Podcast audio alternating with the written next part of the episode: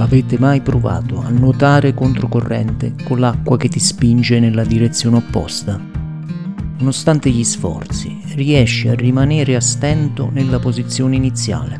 Stanchezza e sconforto ogni giorno sono pesanti da sopportare, ma voi credete fortemente che quella sia la strada giusta e non mollate.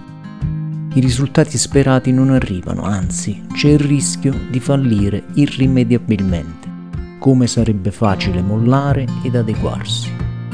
Non mi riferisco a chi per distinguersi dall'opinione maggioritaria per opportunismo e per breve periodo urla fuori dal coro, ma intendo quelle persone che sopportano il peso delle loro idee pur sapendo che a causa di ciò sono rimaste o rimarranno sole ed emarginate.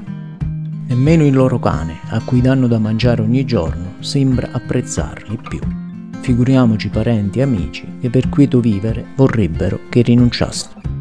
È facile seguire l'onda, uniformarsi e far parte della maggioranza. In questo momento storico in molti sfruttano la tirannia della maggioranza per denigrare, discriminare, offendere, giudicare e soprattutto vendere il loro prodotto.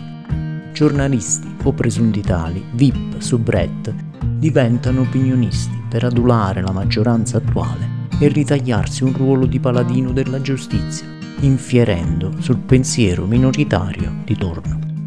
Tal signori non hanno un proprio pensiero, ma sono delle bandiere che sventolano in direzione del vento. Non hanno credibilità e verità.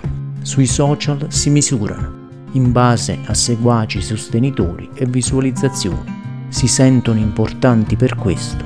Io, per sicurezza, dubito di tutto. Tu fai quel che vuoi.